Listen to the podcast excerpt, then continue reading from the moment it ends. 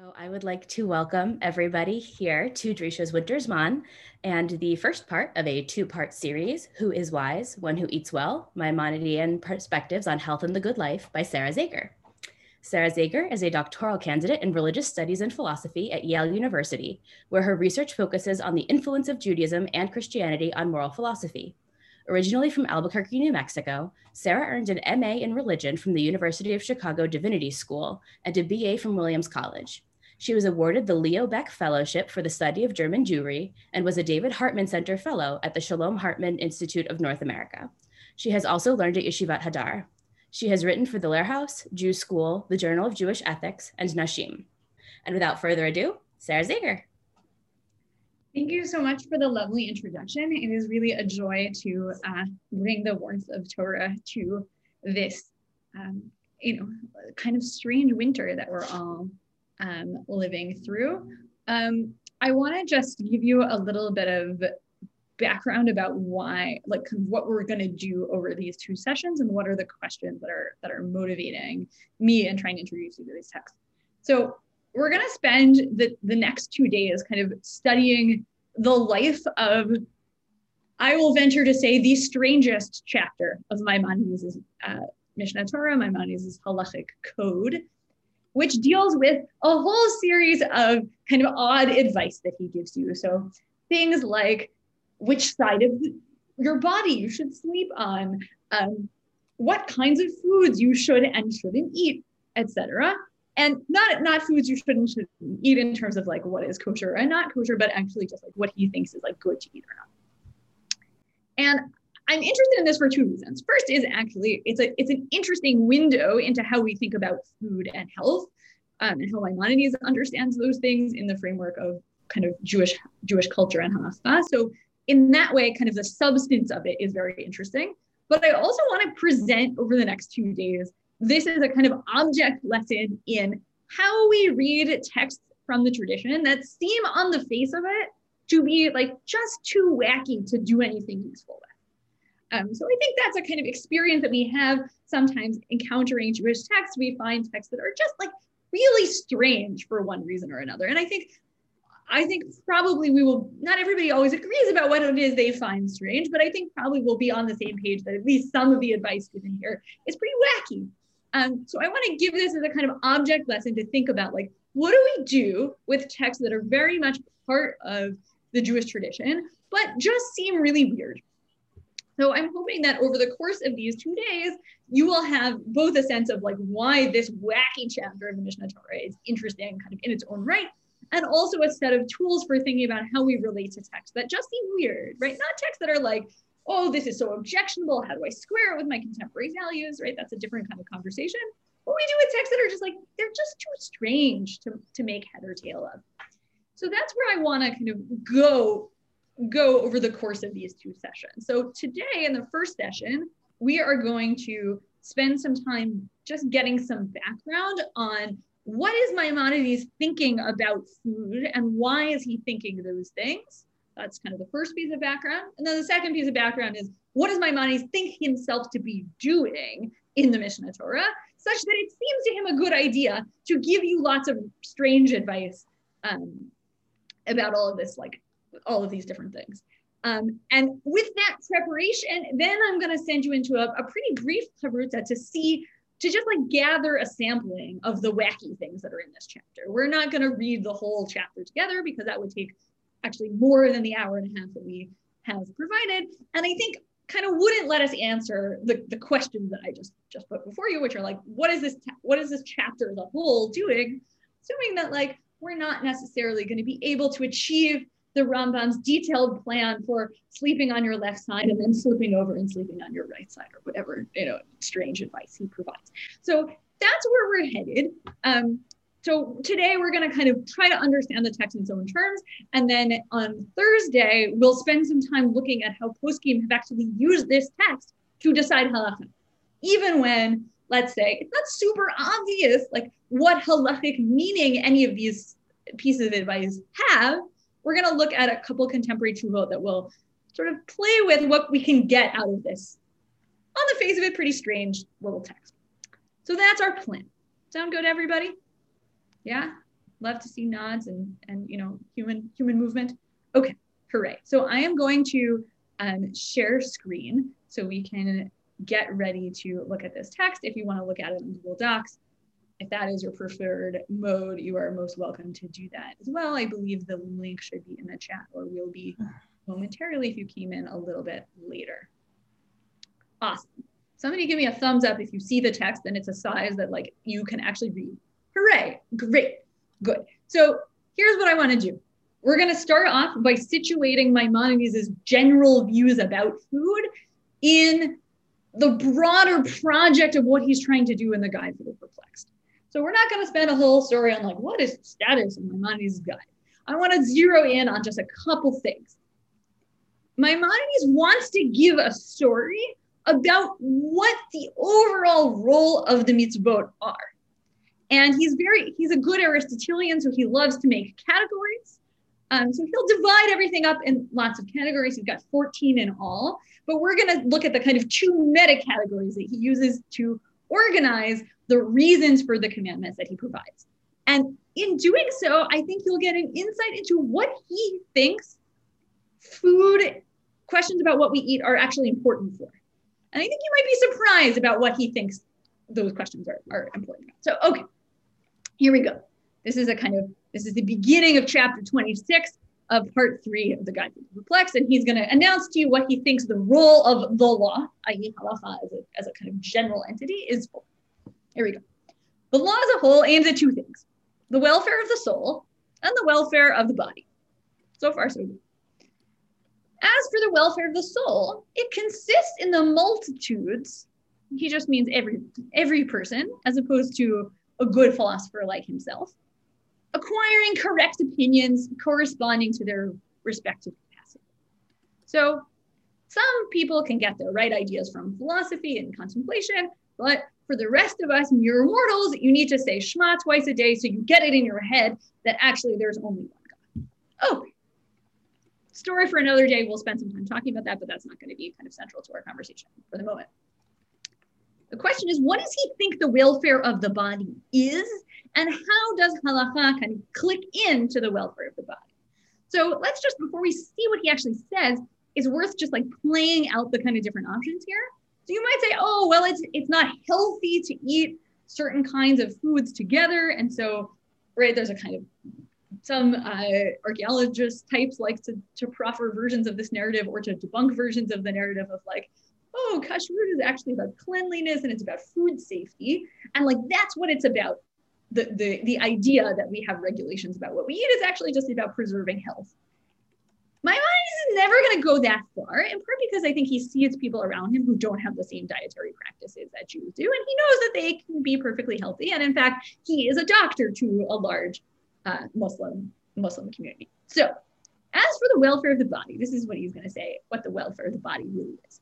It comes about by the improvement of their their being the multitude ways of living with one another. Okay, this is achieved through two things. One of them is the abolition of their wronging each other.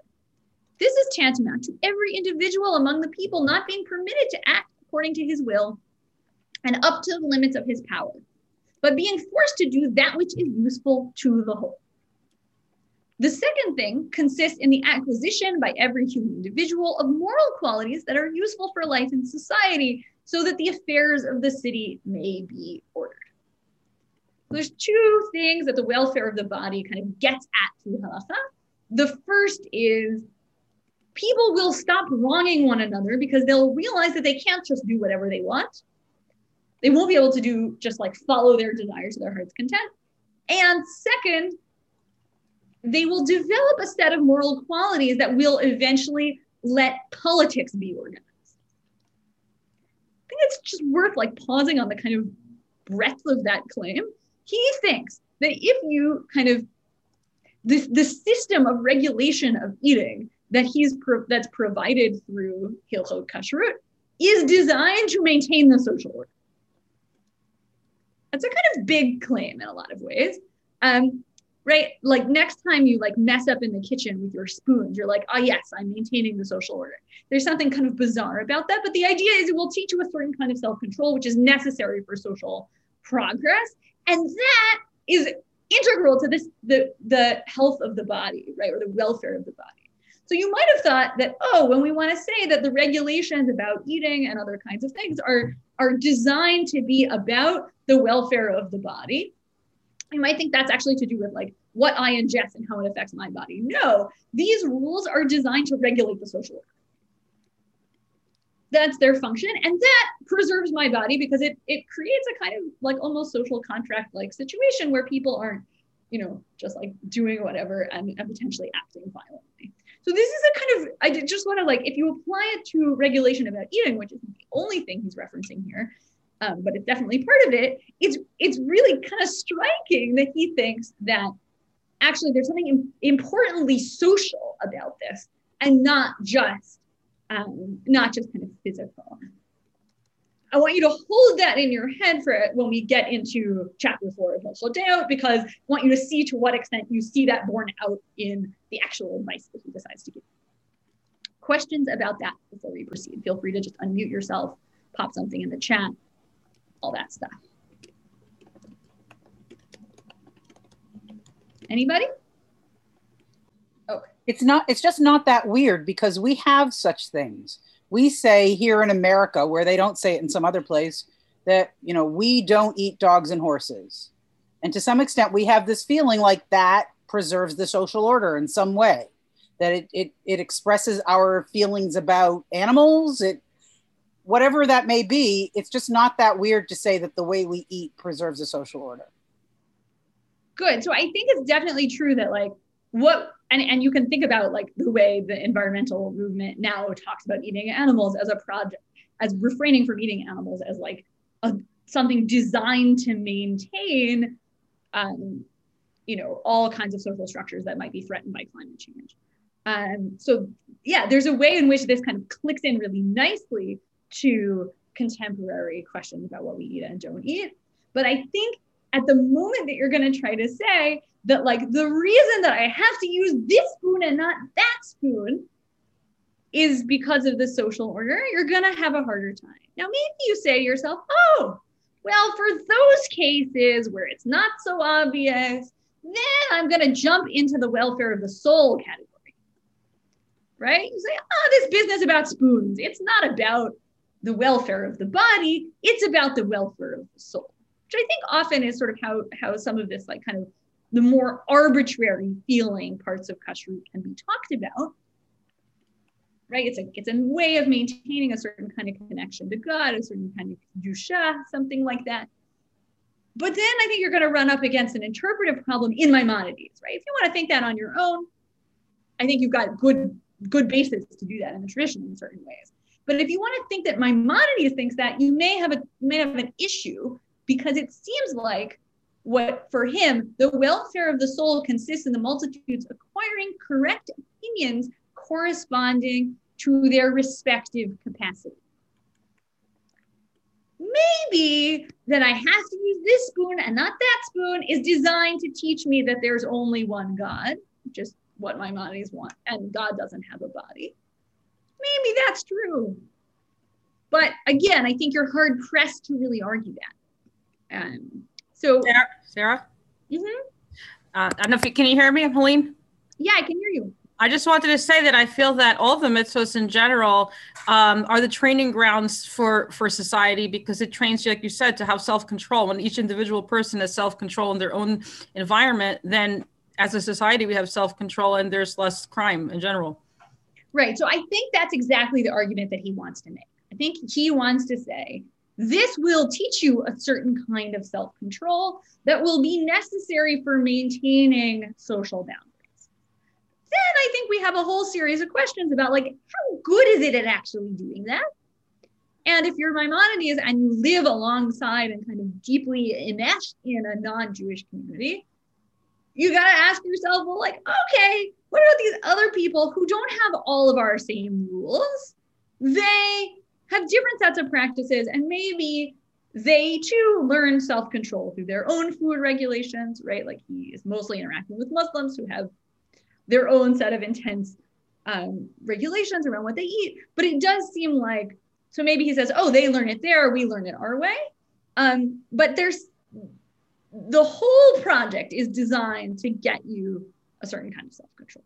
The question then is like, how good is it at actually doing that? And and and how do we do, does that account match our kind of lived reality of of living with these regulations?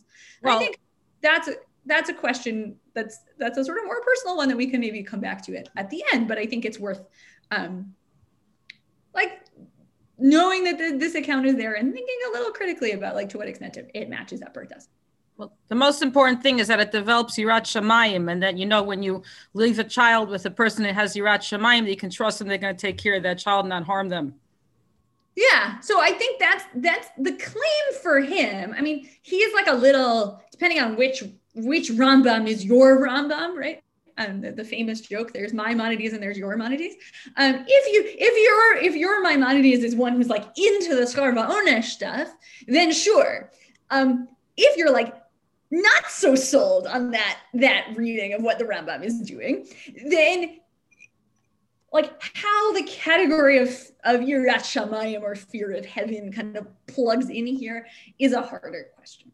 Um, but it's definitely like overall, right? He's gonna have a strong story about character development as understood as as chokhmah, as wisdom, which he's gonna understand in the context of his broader philosophical project. All right. Anyone else questions? Okay, great, good.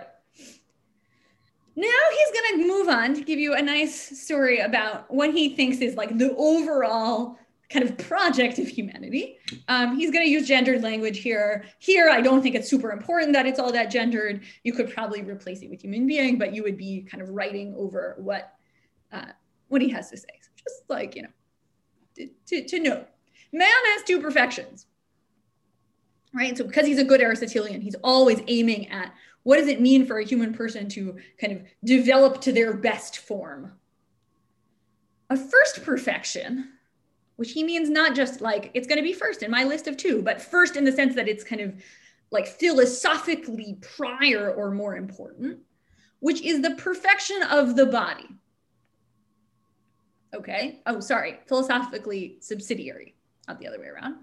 And an ultimate perfection, right? That's the more important philosophical one, which is the perfection of the soul. So, perfection of soul is kind of the most important thing. Perfection of the body is some sort of preliminary. The first perfection consists in being healthy and in the very best bodily state. And this is only possible through his finding the things necessary for him whenever he seeks them. So it's it's like almost a sort of hierarchy of needs kind of picture, but like you got to be able to find the stuff you need, and that's gonna what allows you to be healthy. Okay, not so shocking. These are his food and all other things needed for the governance of his body. Notice, notice the word governance is like actually doing work here, right? He wants you to like understand that your body is something that has to be controlled, um, such as shelter, bathing, and so forth. This cannot be achieved in any way by the isolated individual. So there's again the social piece. The only way that you're going to be able to take care of your body is if other people help you. In this way, he's like way before his time. Um, the like eth- philosophical ethicists in like the 1980s sort start to say, "Oh my goodness, we just discovered that human beings can't survive without all kinds of care for other from other people." Isn't this a great like philosophical intervention? There's a moment here for like a line that the Rambam is like sort of mechave into that. He, he like kind of anticipates where where the tradition is going to end up going. Okay. Um, this can't be achieved by any isolated individual. For an individual can attain all this through a political can only attain all this through a political association being it being already known that man is political by nature. This being a kind of famous pronouncement of aristotle his uh, philosophical teacher all right. It is also clear that this noble and ultimate perfection can only be achieved after the first perfection is achieved. Okay you might have gotten a little little spun around there in the nice aristotelian language but the noble and ultimate perfection i.e., the perfection of the soul, is only achieved if you get perfection of the body first. So the for the Rambam, the only way that you're going to actually achieve some kind of real like philosophical perfection and therefore for him theological and religious perfection is if your body's taken care of.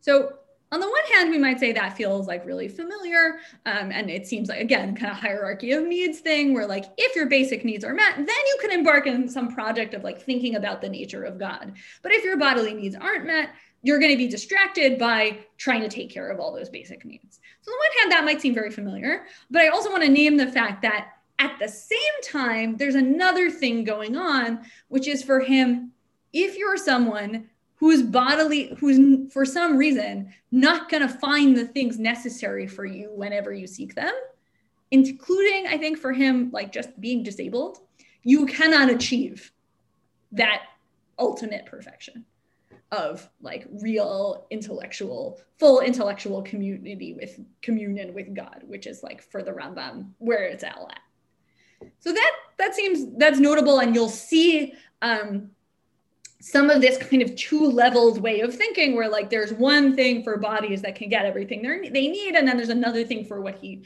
is going to refer to as sick bodies right? So um, hold that in your head because it'll help you interpret some of the wacky stuff he he says in chapter four but for the moment it's worth noting that he basically thinks if you can't if your body is somehow like fundamentally lacking or your situation leads you to be fundamentally lacking you can't achieve the same kind of theological connection with god that someone who didn't have those problems uh, would be able to. Just worth worth noting and, and kind of recognizing some of the problems there. All right. It is also clear that this noble and ultimate, okay, sorry, we read that already. Um, for a man cannot represent to himself an intelligible, just means a thing that you can think about, i.e., you cannot think about something. That's translated into normal person English as opposed to Rambam translation is even when taught to understand it, and all the more so cannot become aware of it of his own accord if he is in pain or very hungry or is thirsty or is hot or very cold. Right? We've all had the experience of being distracted by being physically uncomfortable. But once the first perfection has been achieved, it is possible to achieve the ultimate perfection, which is indubitably nor, more noble and is the only cause of permanent preservation, i.e., the only thing that's going to get you really long-term kind of techiyat metim status, or at least like olam haba status, is if you're kind of plugged into this. Okay. Questions or comments about that, as far as we as far as we go. Um, yeah, in terms of a person being disabled and not being able to reach their uh, closeness with God, I think that's uh, highly individual because there are many people that have been, uh, you know, uh, in those kind of states have re- reached a higher connection with God. Uh, right. Rahamim Melamed Cohen is one example. exactly. So I think it's actually really important to note the way that he is actually departing from important sources in the rabbinic tradition, which seem to show that there's an even stronger connection with God when you are um, physically vulnerable, right? Or even in pain. Um, and there's like you can you can sort of mine the tradition for that. That's sort of all over the place. And he's he knows that he's doing that in other words, he knows his stuff and he's buying into a certain kind of Aristotelian picture. I'm not, okay, background note. I'm not into the like, ooh, Judaism and Aristotle, who wins in the Rambam game, which is a game that has sustained many people through long academic careers.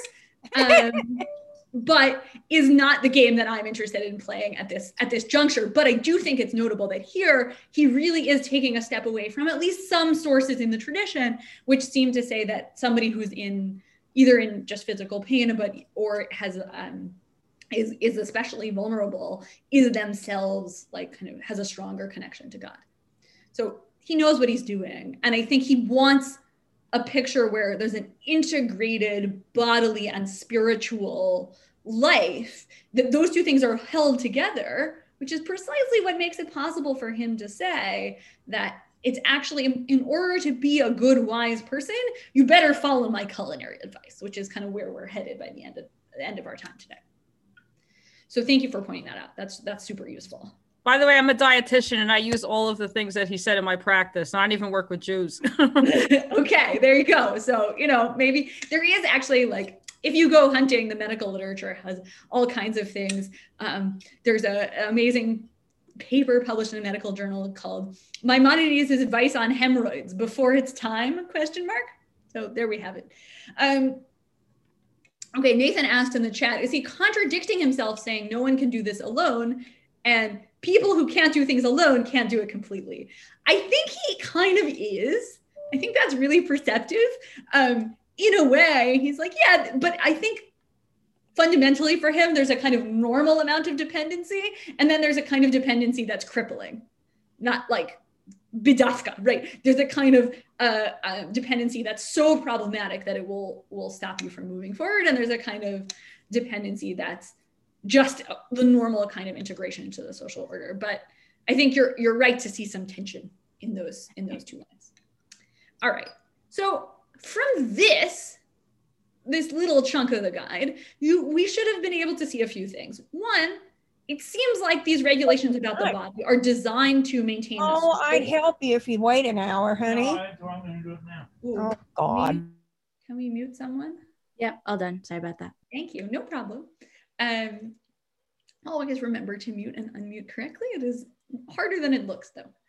Um, so it's important to note, I think, on the one hand, eating the rules about eating are social. One, two, it seems like the body is only is important and central for maintaining the social order, but it's never kind of fundamental. It's always instrumental. It's always designed to get you somewhere. It's not actually the main event.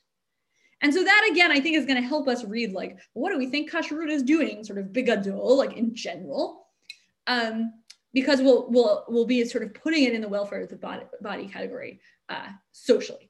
Okay, no problem. Sometimes everyone forgets to unmute them, mute themselves correctly. We all have rahmanas on each other in this difficult Zoom reality. All right, good.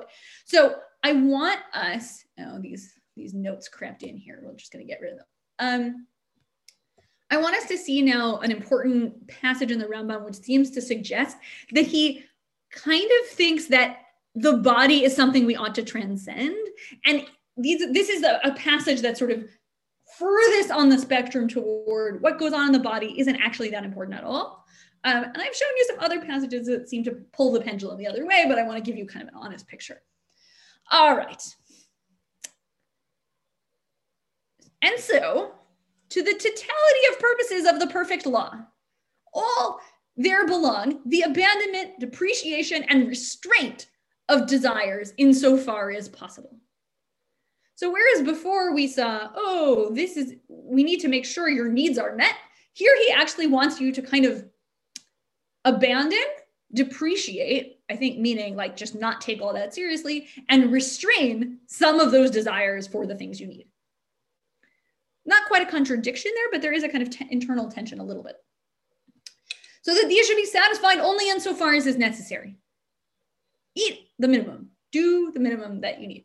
You already know that most of the lust and licentiousness of the multitude consists in an appetite for eating, drinking, and sexual intercourse, right? So not only is it we learn self-control and then we learn not to disrupt the social order by, I don't know, behaving never shoveling our sidewalks or doing something that's sort of not good for the social order, right? Um, but actually, like most of the bad things that happen in the social order happen because we are um, not dealing with our physical desires appropriately.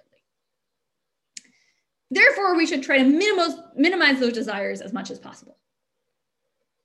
This is what destroys man's last perfection, what harms him in, also in his first perfect, perfection, i.e., what makes it impossible to get to the intellectual perfection and what means you'll never get to the bodily perfection.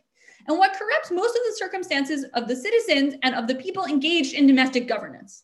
Also, everyone who's bad at government is bad because they don't deal with their physical desires appropriately. For when only the desires are followed, as is done by the ignorant, the longing for speculation is abolished, right? You're not going to do good philosophy, and therefore, for the Rambam, you're going to be a lousy person. Um, and the body is corrupted, and the man to whom this happens perishes before this is required by his natural term of life. You're going to die if you do all this stuff. Thus, cares and sorrows multiply, mutual envy, hatred, and strife, taking aim at away, aim at taking away what the other has, multiply. All the bad stuff gets a lot worse. All this is brought about by the fact that the ignoramus regards pleasure alone as the end to be sought for his own sake. Therefore, God, may his name be held sublime, employed a gracious ruse. Um, fascinating little phrase. Through, giving us certain laws that destroy this end and turn thought away from it in every way. He forbade everything that leads to lusts and mere pleasure. So, I mean, there's a lot going on in this little passage, but I think one thing that's worth kind of noting is this last two sentences. God, in God's kindness, has intervened in such a way that there will be laws that will prevent us from becoming people who are overly licentious. And that, at least here in kind of its most intense version, this statement is like the broadest it can possible possibly be. God forbids everything that leads to lust and mere pleasure.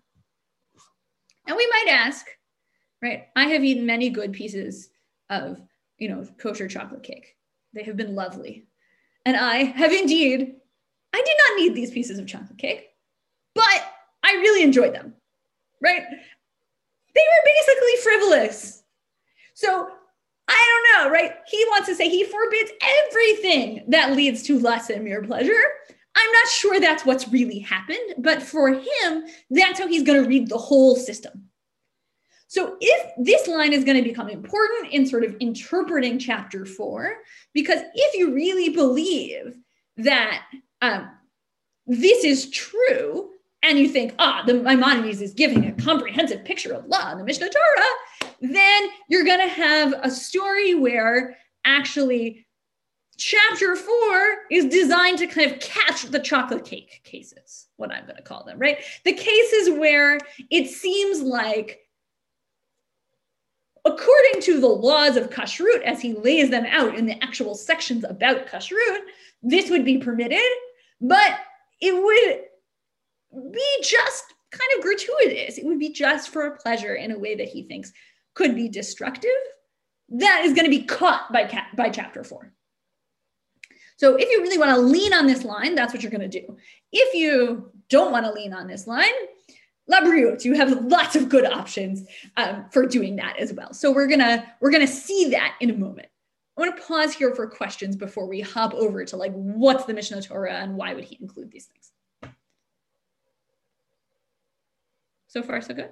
Questions, comments, frustrations? Okay.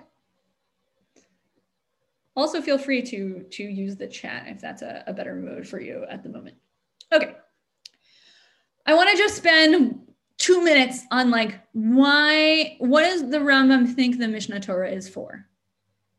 Why do I want to do this? Because if we're going to interpret a wacky chapter of the Mishneh Torah, like chapter four, you want to know what was he trying to do in the whole thing? And does this chapter, as I have interpreted it, match what he said he was going to do?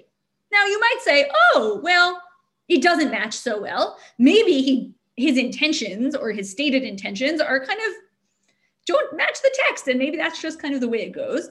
Maybe you say, ah, I better correct my interpretation so it matches what he said the text was for. I think either of those is a good and you know possible interpretive strategy. But if you want to understand like why is this wacky text here, one thing you're going to need to do is think about what did he say the text was supposed to be doing. So the Rambam begins the Mishneh Torah with a kind of detailed story about how we ended up with this thing we call the Torah and how we then ended up with this thing we call halacha. And so this con this section I've given you comes at it's like 42 of 45 or something um, at the end of that discussion, and he's going to give you a nice um, story about like what I am, what am I trying to do here? So here's what he says: Klalosh al davar.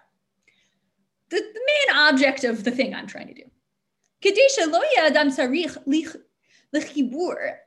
Be'ulam Yisrael. I want to write this book so that no one else will ever have to read a book about the laws of the Jewish people. Unfortunately, or fortunately for the Rambam, that is in fact not at all what happened, right? I see many of you have good book Zoom backgrounds um, full of lovely Sfarim, so you can see that the Rambam was not successful in his efforts. But he thought that he could basically replace the messiness of the rabbinic tradition with this.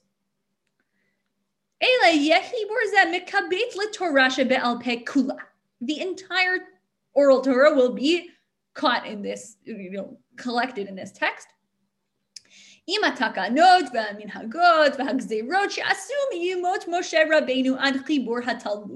And all of the random other laws that people have made along the way between Moshe Rabbeinu and the writing of the Torah, of the Talmud.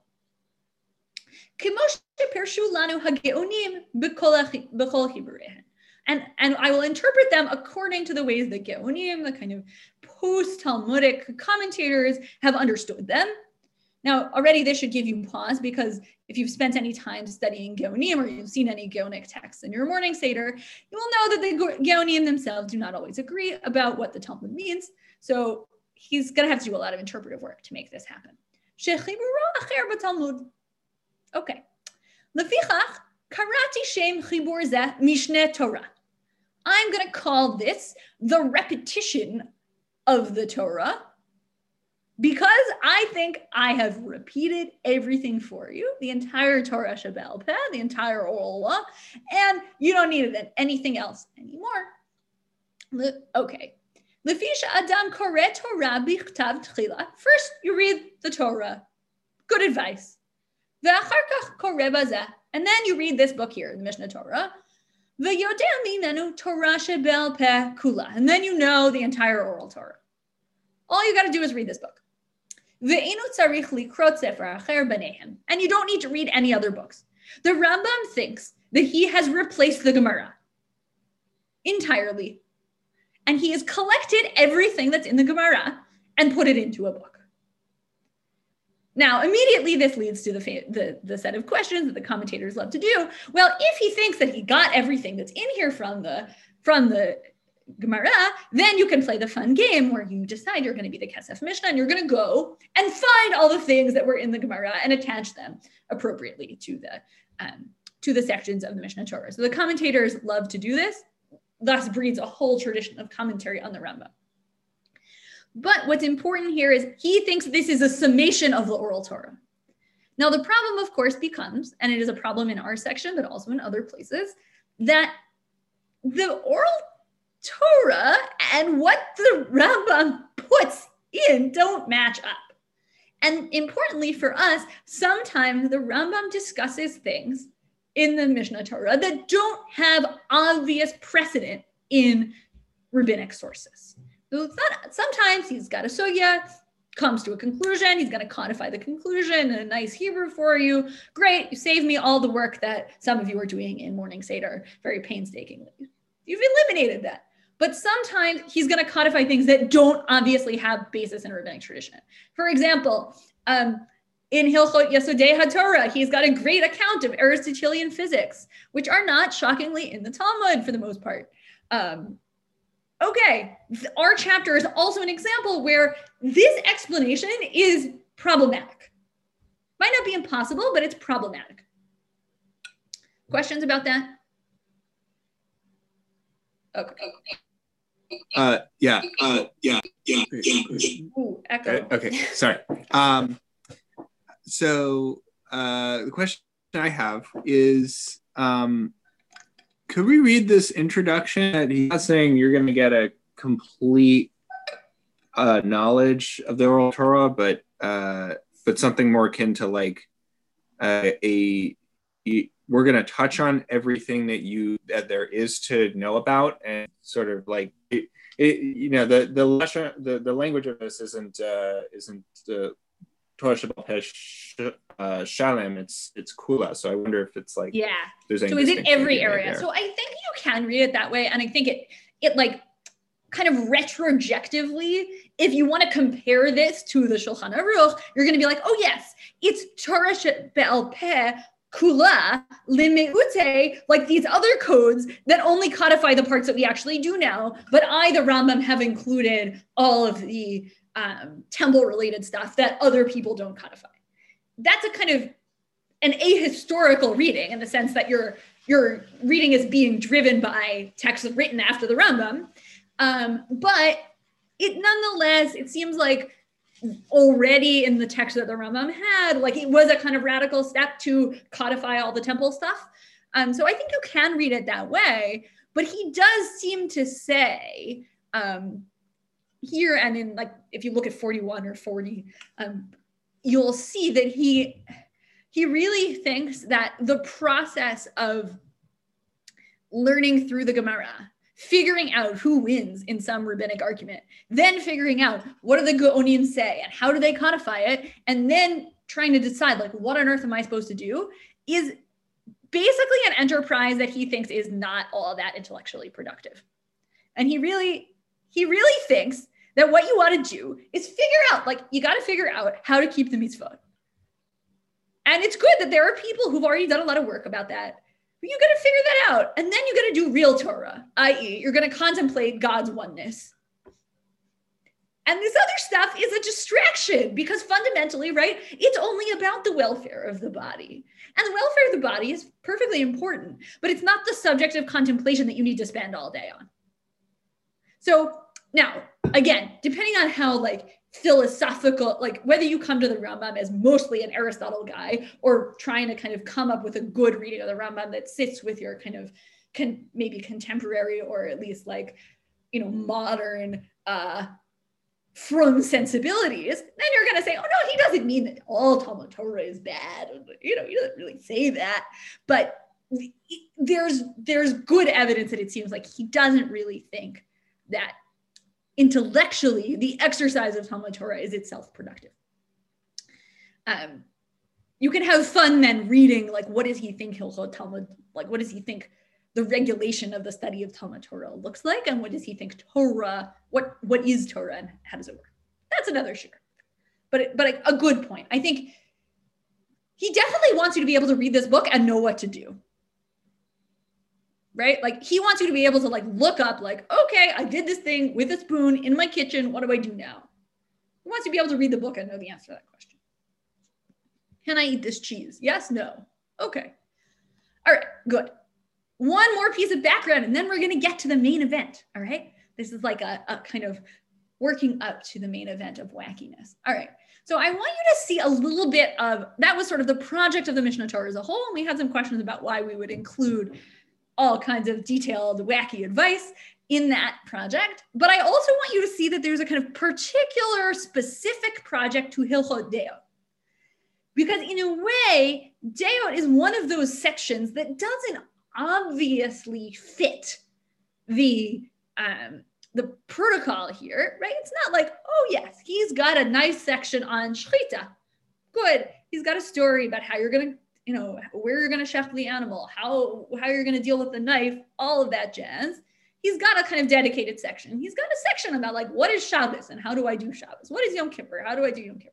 Okay, all of those kinds of things. But Hilchot Deot doesn't really fit that. So what on earth is it, right? Um, part of it is you'll notice I didn't translate Deot here, which was on purpose because in fact, like there's a lot of debate about like does it mean opinions? Does it mean something else? Why is he doing this? This is the, the Hilchot Deot is kind of one of the philosophical peaks of the Mishneh Torah, and uh, to sum it up in you know one one Mishnah of of many prakim, um, this is an account of how to be a good and wise person based on Aristotle's doctrine of the mean. So you can see him uh, spell this out here very nicely in chapter one. Haderech hayesharahi mida benonit Shebekol Dea Videa. So in like a couple lines up from this, he said, people come in lots of different types. Some of them get angry quickly, some of them don't. But the good way to be is to be right in the middle, right? Don't, don't go to one extreme or the other, end up right in the middle. Mikol lo ladan. All right. V'yadea shehi rechuka mishtei hakatzot kitzaot rachok shaveh. Right?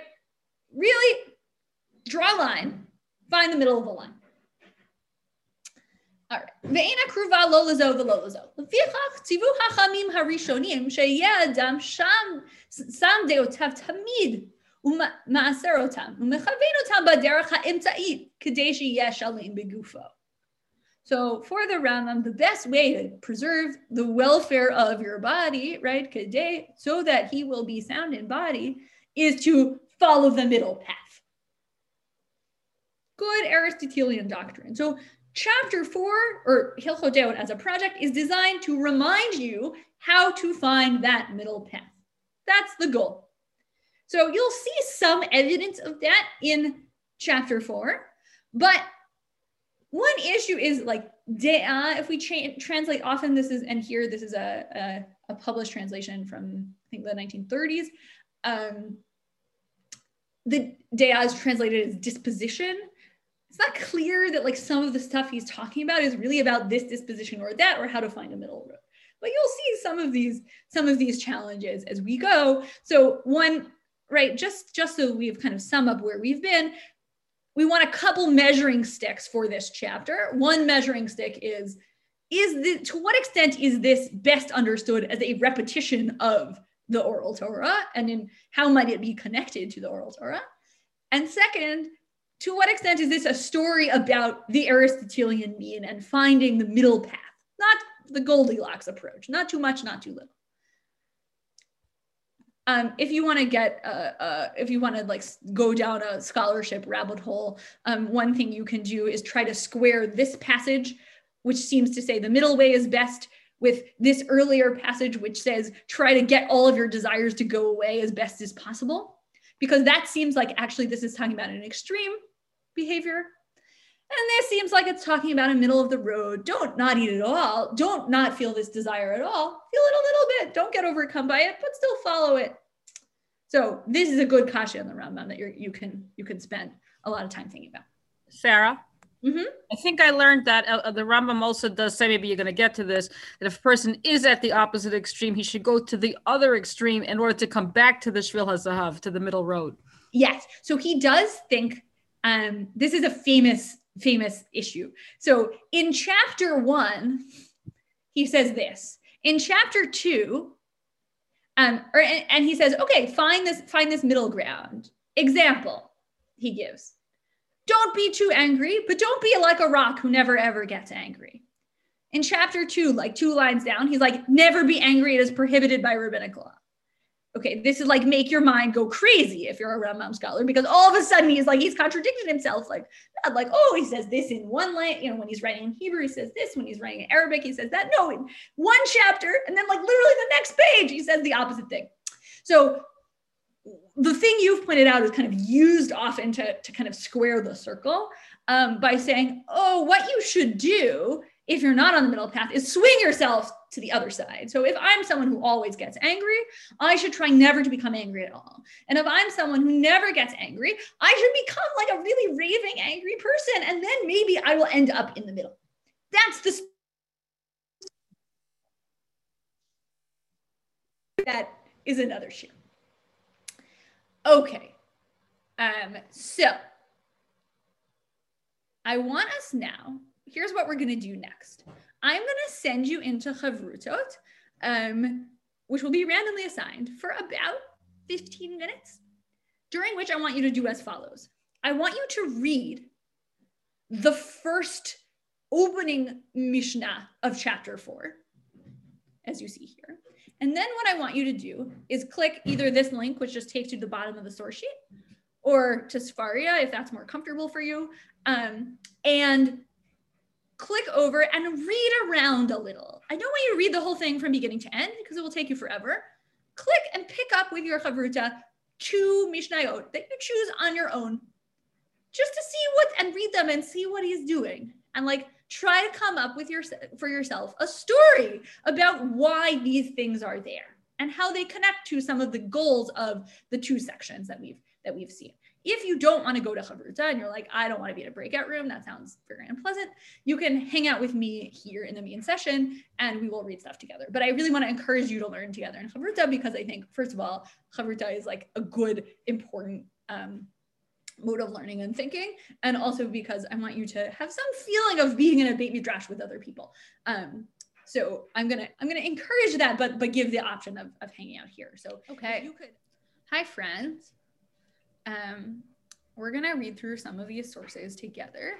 Um, but I definitely want to encourage you, since this is the, the non Chavruta Chavruta, to feel free to um, unmute yourself and jump in with questions as we move through this, this pretty wacky chapter. Also, if you are on Facebook Live, similarly, feel free to write something in. Okay, so we're gonna start at the beginning, then we're gonna we're gonna hop around a little and see what we can find in this this text.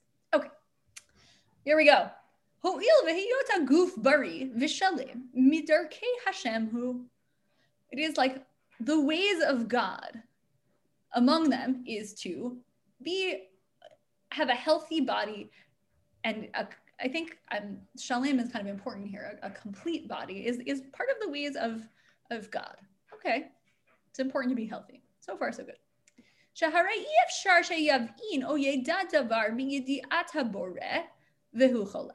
It is impossible to be ill and to um, understand or to know God. This is some of what we, we saw in the in the guide as well earlier. לפיכך צריך להרחיק להעריך אדם עצמו מדברים המאבדים את הגוף. Therefore, a person needs to distance themselves from things that destroy the body. Good line next time you're with someone who is not following social distancing prot- pr- protocols. You can just say, you need to distance yourself from things that destroy the body. All right, good.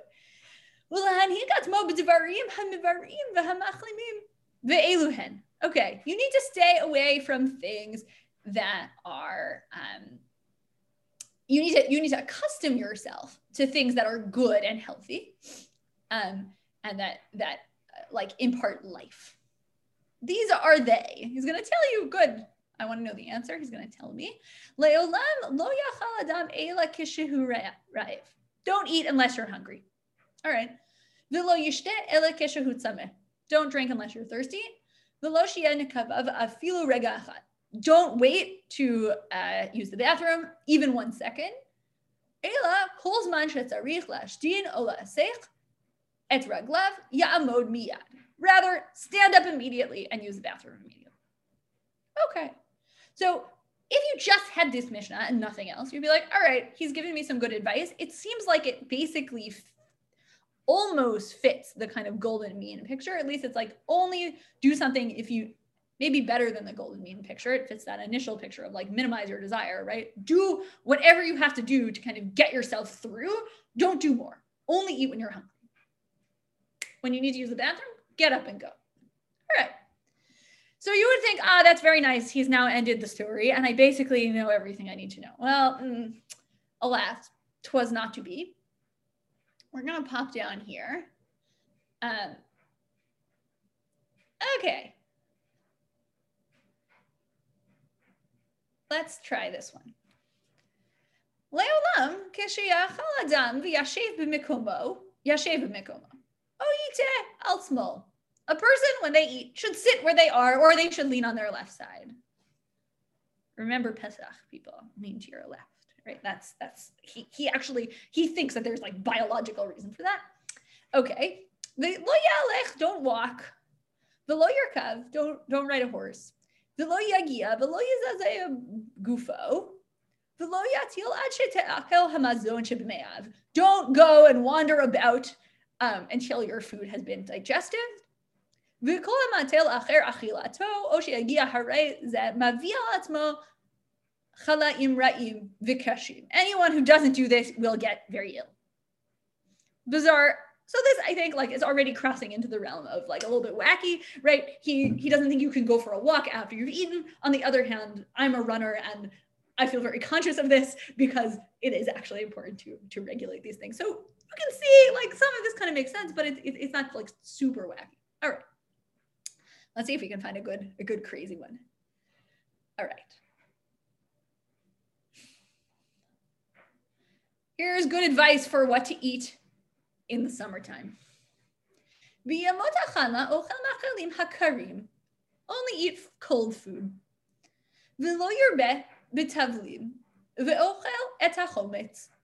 Okay, um, don't have too many spices and eat a lot of vinegar. ובימות הגשמים אוכל מאכלים ומרבה בתבלים, ואוכל מעט מן החרדל ומן החילתית. Okay, and then you should, um, in the winter, you should eat lots of spices and eat warm food, um, and you should eat mustard. And chiltit is usually, um, what's the word for the thing in Amba? Anyway, they, they call it asafoetida, but there's another name for it. Anyway, the spice. ועל דרך זו חולה, חולך, sorry, ועושה במקומות הקרים ובמקומות החמים בכל מקום ומקום הראוי לו. And in this way, you should continue to do in cold zones and warm zones in each and every place that that which is fit for it. So if you live, if it's winter, but you live in a place that's super warm, you should follow the warm place rules and vice versa. In other words, react to your environment. Okay. So this already, I think, will give us some tools to be like, all right, let's like amp the question up to its like highest level. Am I actually violating a mitzvah in the Torah, or at least a mitzvah of the of the rabbis, um, if I fail to eat vinegar in the summertime? Hopefully not, because I don't usually eat very much vinegar. Um, if I fail to eat um, hardal and chiltit in the wintertime, have I done something bad? More importantly, if I eat ice cream in the winter, has something gone wrong, right? Okay. So already I think this can start to show you some of the interpretive challenges posed by this text, which are just like, to what extent does he mean this as like just general, like good, good eitzah, like good, nice advice? And to what extent is this actually something that we need to take a little bit more intensely and seriously? Is this something that he thinks is has the status of oral law? Right? Which would be kind of put it alongside all kinds of mitzvot that seem that are just derabanan mitzvot that are more familiar to us. Um, like, I don't know, does this have the same status as davening Mariv? Maybe it does. That's kind of weird, right? Like, hopefully it doesn't. Otherwise, you know, some of us are maybe in trouble. Um, so this should this should give you a sense of like some of the challenges. We'll look at one more and then I will uh, close breakout rooms for people. Um, all right.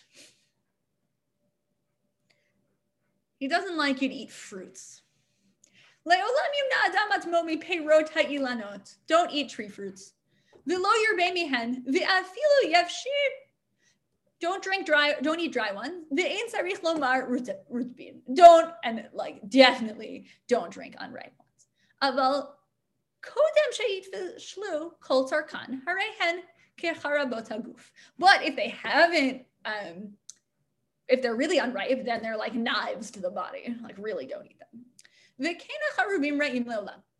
And also carob is bad forever. I don't know if I disagree with that as a general notion, but only because it's a bad replacement for chocolate. Um,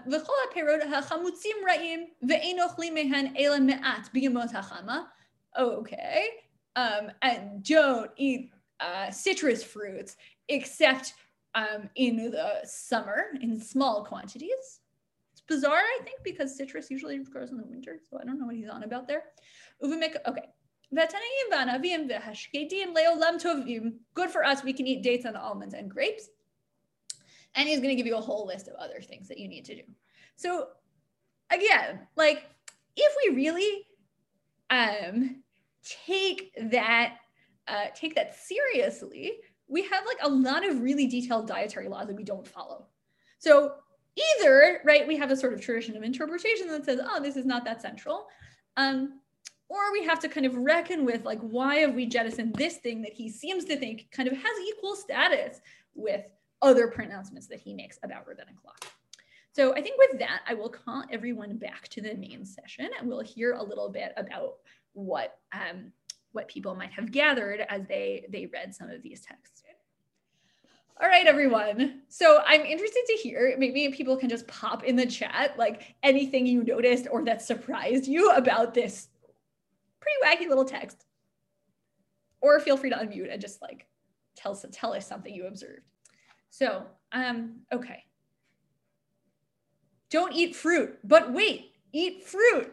Yes, good don't eat fruit, but not this kind of fruit, but maybe eat some fruit. Also eat citrus in the winter, which is kind of bizarre, or in the summer when citrus often like uh, is more of at least in um, I don't know that much about like agriculture in North Africa, but at least in in, in the U.S., uh, citrus is a kind of a winter thing. Um, I'm interested in the person who said good health advice from the doctor. What things you read? Well, basically that uh, uh, you should uh, eat 75% uh, of, of your maximum stomach capacity, and that are things that doctors still say till this very day. Yeah. So good. Just uh, um, a summary of the doctor's manual from, from that time.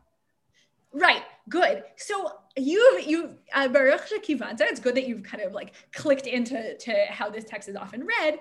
Um, it seems like one way to read this chapter is to be like, okay, this is a summary of what the Rambam thought was the best medical advice of his day. And he codified it because he thinks there's a kind of general mitzvah to take care of your body right? Noticeably, he doesn't have the kind of like, it's a gift from God theology, which we often see popping up. He thinks it's an instrument for allowing you to contemplate, like it is your brain case. That's what it is. Um, and you better take care of your brain case because your brain is super important. That's what basically a kind of parody version, but like often that's what he seems to think. But he's codified the best medical advice of the day. Now, this raises some interesting questions right? Because on the one hand, you might say, oh, this is the best medical advice of the day. And so that means that actually, when it's become really clear to us that, you know, there's not such a problem with eating carob anymore, um, we can just go ahead and eat carob and we don't need to be super worried. Um, and the fact that we don't need to follow this advice because in a certain way it's antiquated and he only meant it as the best that we know because he's a good kind of scientific thinker on this read. Then right? So then we might say, oh, we disregard it. Now, I think that poses some interpretive problems. Here's, here's one interpretive problem it poses for you. Um, if you think that you might want to go and apply that principle to other things in the Torah or other things in rabbinic law, right? So in rabbinic law, there seems to be this concern that if you eat fish and meat together, you will be in danger. And this practice is held on to by some authorities and, and some communities still right? We don't even if you, you you'll get an you have a fish plate and you give back the fish plate you get a new plate right? You don't eat fish and meat on the same plate because we've retained this fear about the danger even when already in the medieval period lots of poskim are like you know this fish thing is like not actually in our time such a big like dangerous actual physical danger but we hold on to the practice anyway. So if you really believe this thing about like holding on to the practice anyway, then you might think, oh, wait a minute, maybe I need to eat mustard seeds in the winter and I need to not eat carob and all the rest of it. So if you're going to have the principle, this is good advice from the doctor, you might say, oh, this is good advice from the doctor. It's dated. And now what I've got to do is follow my advice from the doctor. This, right? Like how this text gets used plays potentially a big role in like all coronavirus related psak. Um, do I have to get the vaccine? Because a doctor tells me to. If you want to, you could read this text as giving you broad authorization to do that. Or you could say it's antiquated and actually it kind of it means very little and I'm just going to chuck it out. Those are those options are are all available to you as you read this. Um, anyone else want to just like venture venture uh, something that they they noticed and thought was interesting about about what they they learned? I saw someone mention in the chat that um, you have to go to the bathroom whenever you need to, but I know also elsewhere he also says there's specific times when you should go to the bathroom. So I don't really know how that squares, but yeah. yeah, so he gives you a lot of advice that I think either like you have to be a kind of you have to have a, a form of physical discipline and control of your body that is i'll just say for myself totally foreign to me um, or the some of the advice is very hard to follow helene what were you saying I spoke over you briefly. Sorry, I said that um, j- just like in Hilchot Nida, they talk about a woman knowing about these sensations and stuff. We're just so not mindful of our bodies these days that we don't feel this or notice the same sensations they did hundreds of years ago. Right. So maybe, right. I think that there's like good evidence in certain ways that like people um, may have had different kinds of relationships with their bodies then than they did now. On the other hand, I think like he is not advocating like I'm super tuned in to everything going on with my body approach because every time I feel a desire, I'm supposed to tamp it down. So that in a way can like lead to a, a, distancing from your physical self that he thinks is good, right? Elsewhere in in the guide, he says you should um, he like picks up a verse from Shir HaShirim and says, "Oh yes, uh, you should be like you are. Your your um, your heart is awake, but your body is asleep." Meaning, don't pay attention to your body, and you're contemplating as if your body isn't there. So he's he's playing with a certain kind of um, awareness of your body, but he's also just like kind of not interested in it. Um, yeah, I don't know. I would, for example, find it very challenging to sleep in a very specific position and then halfway through the night rotate to be in a different position. I don't think I could pull that off. If you can, like that's pretty amazing. Um, but so some of the advice seems hard to follow. And I don't know whether he thinks there, I think like that might be a good place to kind of lean on if you want to just read this as general Eitzah. Right. So when I was talking to Erwin, I said, Oh, yeah, you can read this as good advice from the doctor. And if it's good advice from the doctor, there's a case that there's like actual halachic force to it and you better follow it. Right. That's like one one mode. Um, but you might say this is not advice from the doctor. This is like Eitzah from the Rambam. The Rambam is telling you how to be good. And he's just giving you good advice. And it's not like meant to be, have some intense medical weight or even some intense halachic weight. It's just like he thinks it would be better to be this way, but he's not going to come and be like, you are over on a mitzvah de rabbanan, like you violated a rabbinic commandment just because you slept on the wrong side of your body last night, right? Like he doesn't. That that's kind of crazy. that's going too far. But um, as a dietitian, I can tell you that everything he says about GI health is 100% true, especially about fiber, chewing your food thoroughly, and not drinking during meals. Yeah, he has. He's right. So a lot of like if you're a kind of historian of medicine, you can find stuff here that seems really kind of um, seems sort of before its time, um, or at least seems like it's surprising to us that they that they knew and understood. Okay. Um, anyone else want to want to jump in here before I before I go ahead? Okay. Yeah, I think the, the only problem is that all the paragraphs in the Mishneh Torah are called halachot rather than just again? all the paragraphs in the Mishneh Torah are called halachot. Yeah, exactly. A problematic thing uh, with, with the suggestion that maybe just uh, some free floating advice rather than halacha. Right. If you really, right, like the way we, even the way we talk about this text, right, we, the Rambam is quoted as, you know, perek blank halacha blank. That doesn't, that's like, doesn't come out of thin air. It comes from treating this as a, an authoritative text. Um, so you can't, you know, if you want to read all kinds of other things the Rambam says is halachically authoritative, then like it's a little bizarre to say, oh yes, but chapter four in Hilchot De'ot, I don't take that seriously. Well, it fits. Our- you can like cherry pick it out. That that's bizarre, especially because he thinks it really is a restatement of what the the oral Torah has to tell you. Well, it fits under the mitzvah of Nishmarta to guard your soul exceedingly. Yeah, so it it it definitely does. I'm just not sure that like the only way to guard your soul is to never eat carobs. Right? Like, I don't know. You're the dietitian, I'm not, but it seems like a little bit of carob in moderation probably not going to hurt you. Tu yeah, Yeah. like probably isn't like is a, as I said to to those who stayed in the main session is unfortunate because it's a poor substitute for chocolate, but um, in other ways, like isn't going to harm you so much. All right, so I want to um just look with you look look with you at the last section of this chapter um, because I think it also gives you an interesting picture about what he thinks he's trying to do, and then um, on Thursday, we're going to look at how some poskim pick up on this crazy chapter. So we're going to go all the way down to the bottom. So here's here's a sort of summation. Um, often with the Rambam, the final section of a whole like chunk of halacha is often where he does a lot of the interesting interpretive work. So there's a lot going on in the the closing sections of like the closing section of mikvaot is like a great statement on what he thinks mitzvot are in general. Um, other places. So here too, like the last little chunk is where the where some of the real meat is. Um, that's a good like just kind of general rule to have in your head for reading the Rambam. All right.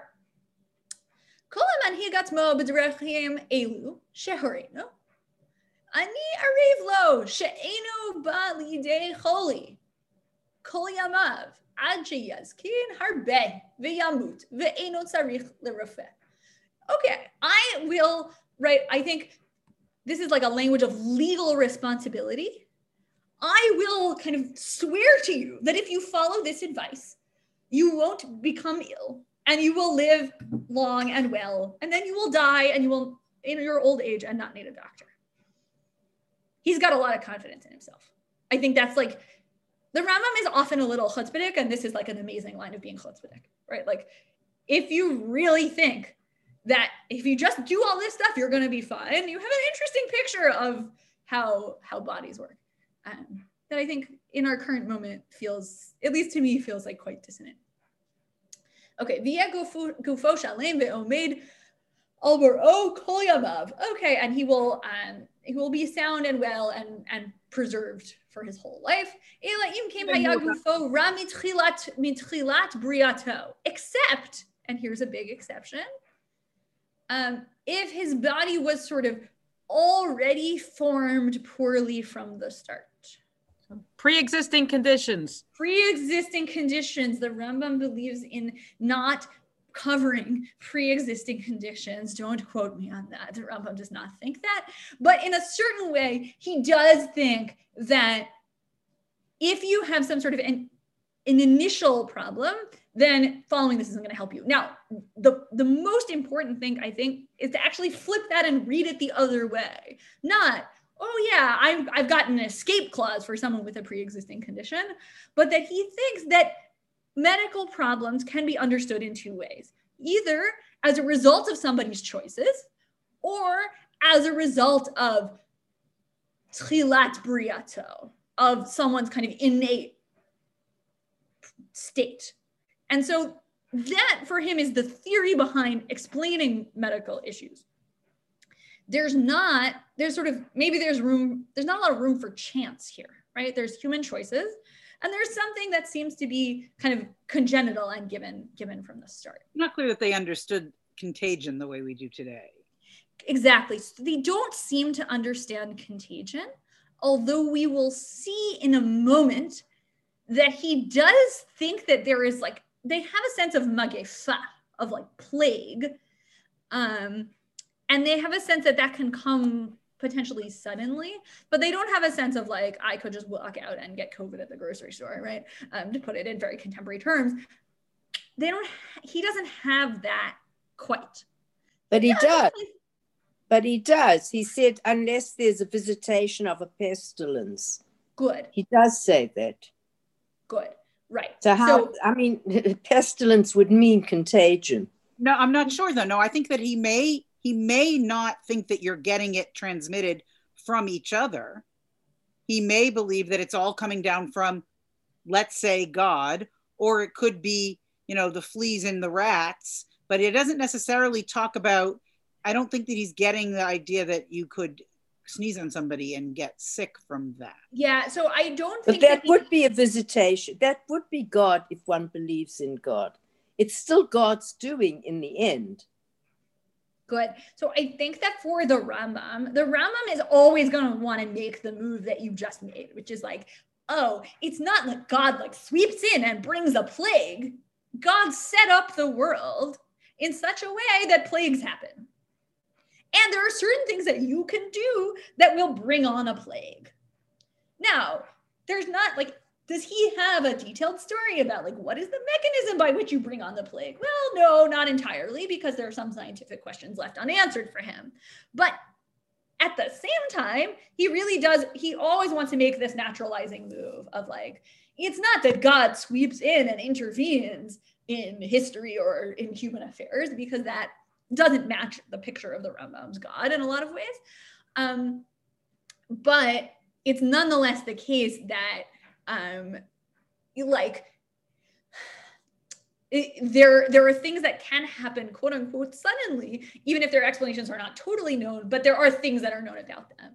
At the same time though i don't think he has a notion of like there are aerosols in the air they're going to breathe them in and then this person's going to get sick. Or even there's going to be a flea on this rat and it's going to jump and bite you and then you're going to get the plague. Um, but he does they do have a sense that like sometimes these sudden things happen right? Um, oh im tavo makat dever right? This this is like straight out of shmot right? So that that should give you a sense of like potentially strong divine intervention but actually in point of fact the rambam has a, a complicated story about how he thinks god intervened in the plagues. Different shir all right. Omakat batzoret batzoret leolam or this this kind of plague could come to the world. Now, if you want to like read Le'olam really strongly, you can be like, oh, it's sort of out there in the world, and then I go out and get it, and that might be close to contagion, or or something like that. I think you could go there. All right, fine. Can I just interject for one second? Please do. Um, during the Black Plague, the Jews didn't get it as often as other people because we washed our hands, right? That's part of what we do. Uh, we wash our hands before we, you know, uh, before we eat bread. Um, this, of course, was twisted by anti Semites, but nevertheless, could this also be something that he's thinking of? That God not associating with washing the hands, but just looking at the fact that Jews were less likely to get the plague or whatever was going yeah. around than others. Does that mean God is intervening? So I don't know that that totally can be the explanation here for a couple of just like historical reasons. He's comparing his place of, con- of comparison are, are Muslims rather than Christians. So Muslims actually have a more intense set of washing practices even than Jews. Um, and so it's not clear actually that Jews would have been washing more than their people in their surroundings. Um, and so the, the sense that like Jews be, were kind of immune or whatever to the plague is, is mostly attached to um, stories about medieval Ashkenaz rather than Spain and North Africa. So I'm not sure that that like kind of checks out historically, but it may definitely influence readers of this passage who are um, in Ashkenaz and kind of plugged into those stories. And so when they come upon uh, when an Ashkenazi commentator comes upon a passage like this, they may say, oh yeah, like this really will, um, this, this passage kind of explains how we think about this as divine intervention. But overall, the Rambam is not going to be a big fan of stories that have God sort of like, and then God swept in and brought a plague. Um, that kind of strong divine, divine intervention in human affairs is one that makes the Rambam kind of queasy. Um, so he overall tends not to use to use those explanations, but again, because he's used the biblical language here, um, he's opened himself up to readers doing that. And so readers in Ashkenaz who are kind of on that page will just like snap it up. Is that helpful? All right, good. So now, right before he told you, follow all these rules if you're healthy. If you're not, now he's going to tell you what to do.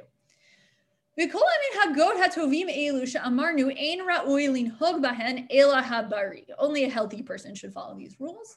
But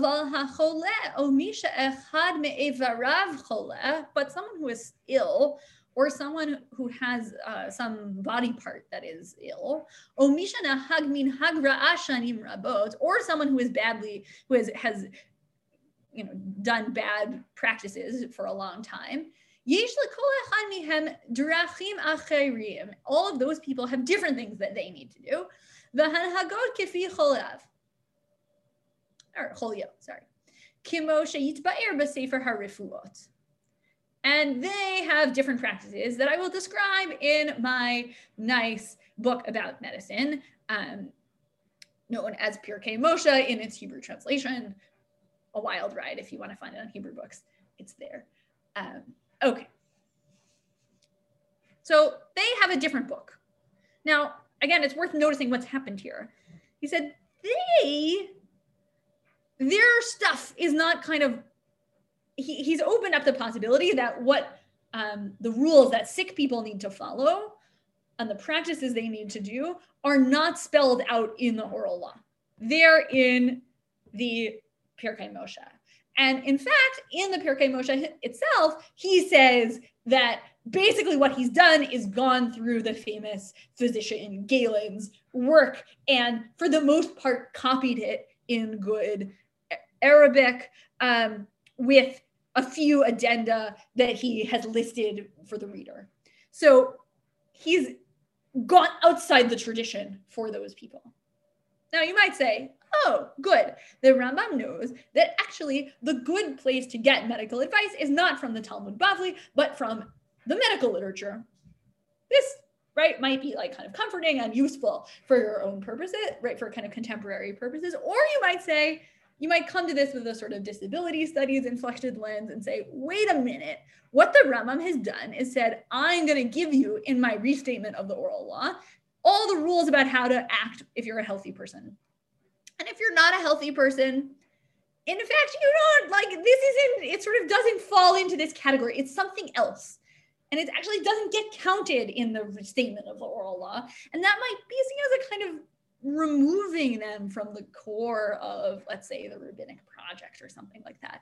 That might be like a, a kind of more disturbing reading about, about why he makes this move. כל מקום שאין בו רופא, אחד הבריא ואחד החולה, אין ראוי לו לזוז מכל הדרכים אלו שנאמרו בפרק זה. If you live in a place where there is no doctor, if you are ill, or if you are well, better do all this stuff. If you are ill, don't go reading the Pirkei Moshe and trying to figure out what you're supposed to do. Just do the healthy person stuff because there's no doctor there to guide you. All right.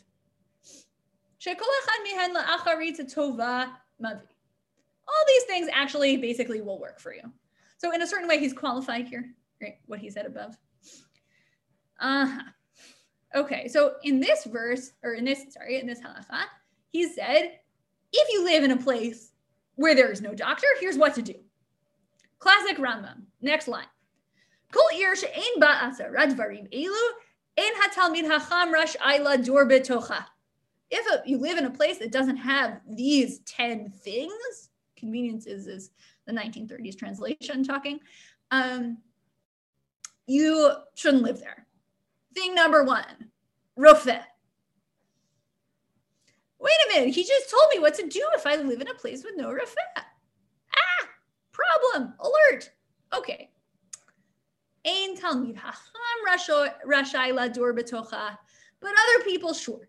Right. So if you're a Talmid Hacham and you're like really taking all this stuff seriously, and I think more importantly for him, you're really committed to the intellectual goals that being a Talmid Hacham for the Rambam imply, then you better live in a place with a doctor because if you're going to encounter some obstacle to your study, you are not going to be able to seek appropriate guidance in a certain way, if he really believes that a Talmid Chacham can follow all the advice, it's not obvious why he would require this, right? Because above, he seems to say, oh, you know, if you follow all the rules, you're going to be good to go. You don't need to worry.